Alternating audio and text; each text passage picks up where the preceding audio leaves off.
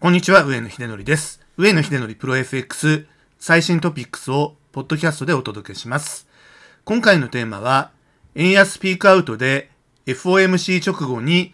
5年ぶり高値圏のドル円急落の可能性ということになります。ドル円はですね、ただいま2017年1月ぶりの高値圏にありまして、直近の高値が118円の448というところまで上昇しております。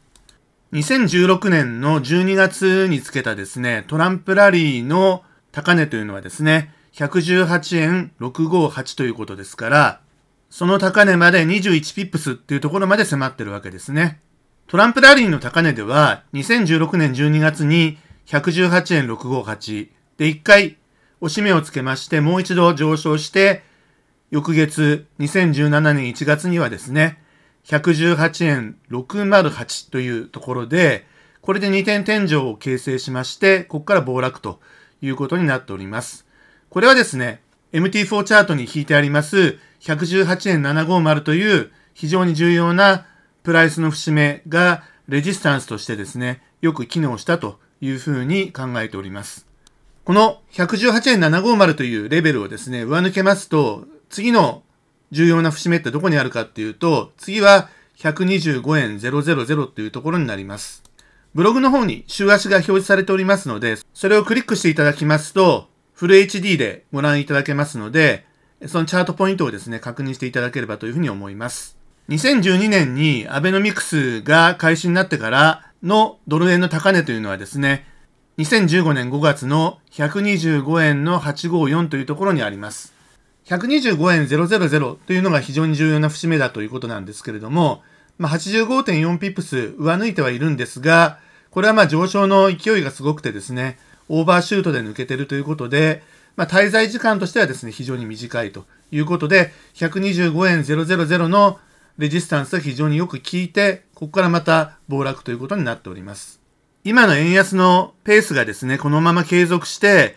120円を超え、125円あたりまで上昇するというですね、まあ、極端な論調というのもあるんですけれども、今後の円安が止まらないよということのですね、根拠になっておりますのが、足元のエネルギー資源高によりましてですね、これをまあ日本は輸入してるわけですが、日本の輸入によってですね、貿易収支がですね、急速に赤字化しているということがありまして、連れて経常収支もですね、赤字に転じているということで、現状では世界最大の対外純資産国ですね、日本は。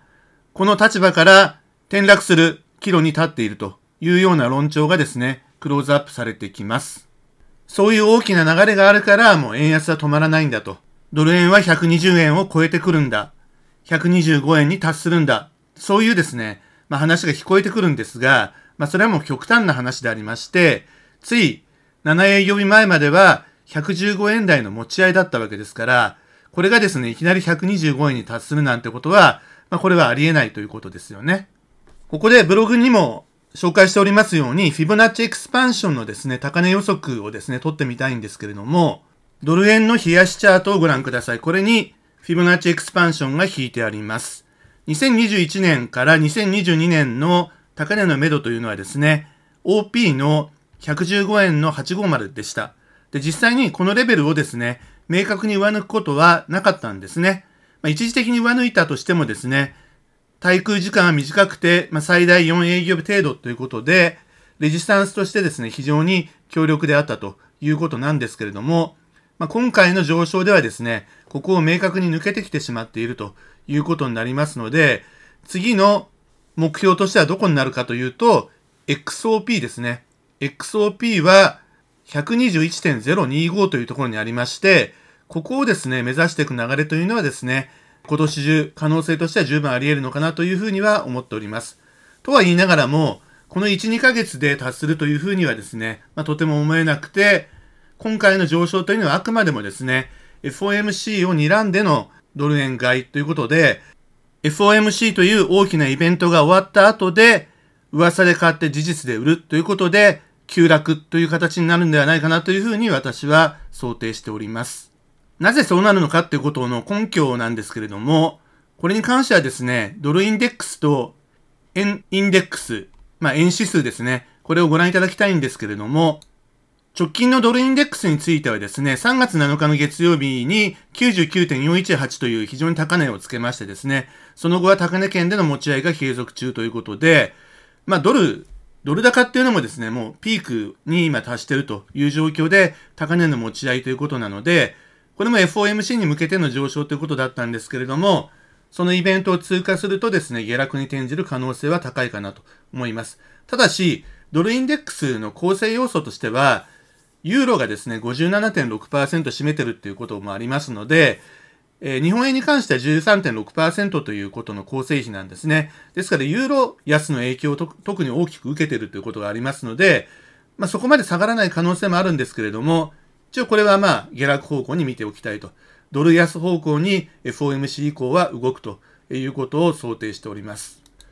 続いて、円指数の方の冷やしをご覧いただきたいんですが、3月11日金曜日以降ですね、連日窓を開けてですね、大陰線での急落ということになっておりまして、3月15日月曜日にはですね、84.46という安値をつけておりまして、これはいくらなんでも円安が急激に進行しすぎだろうということになります。ということで、ドル高もかなりのピークですし、円安っていうのもですね、全く戻りもつけずにですね、窓を開けながら下げていくという、まあこういう異常な流れで来てるということなので、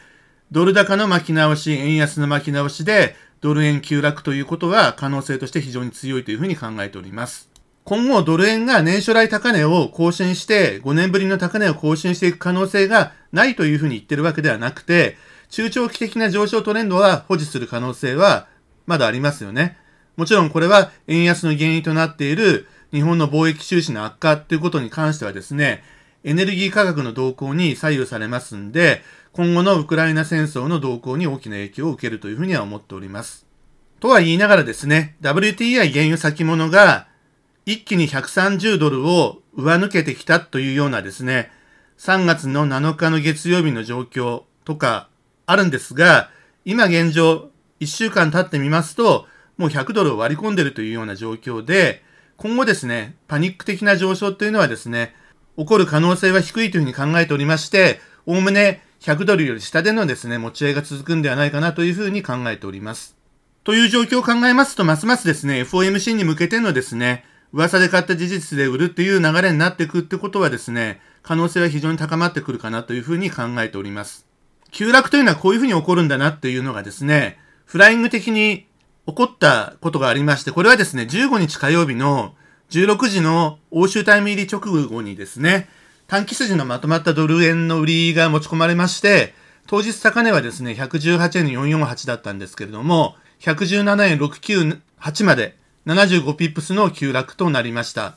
これはいずれは急落の可能性ということに関してですね、それを早々にですね、次元したものではありましたが、少々まあフライング気味であったというふうに思ってます。戻り売りのタイミングを狙っている投機筋は非常に多いので、そのタイミングというのがですね、どこになるかということなんですけれども、やはり FOMC の結果発表直後になる可能性が高いんではないかなというふうに考えております。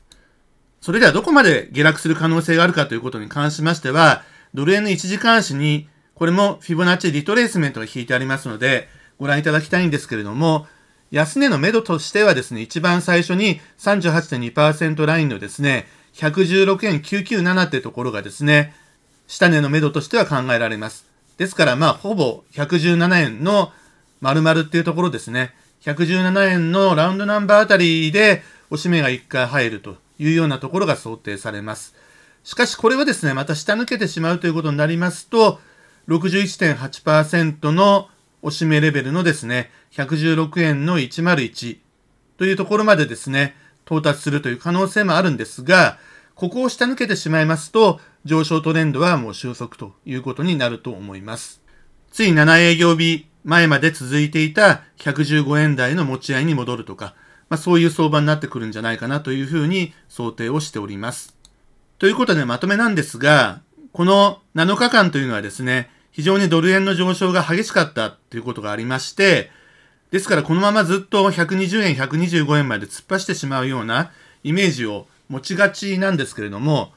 トランプラリーの時の高値のですね、118円658、ここは非常に強力なレジスタンスであるよということで、ここでですね、みんな待ってるわけですね、売りを。118円の750という重要なプライスの節目の手前に5年前の高値があるわけですが、まあ、ほぼ同じ水準ですね。ですから、118円の6号から7号の間でですね、戻り売りがかなり分厚く待ち構えているということは、まあ、まず間違いないかなというふうに思います。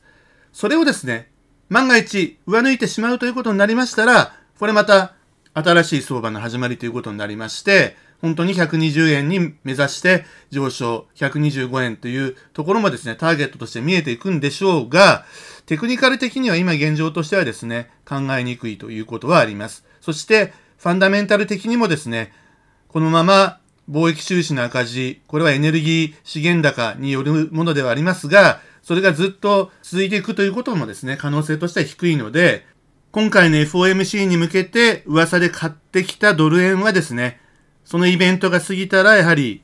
事実で売られるというような形になる。そして安値の目処としてはですね、先ほど申し上げた通り、117円の丸々あたりで押し目をつけてもう一度反発上昇する可能性もありますし、そこを下抜けてしまえばですね、116円の10あたりにですね、61.8%のラインがありまして、ここを完全に割り込んでしまうと、また115円台の持ち合いに戻っていく可能性が高いというふうに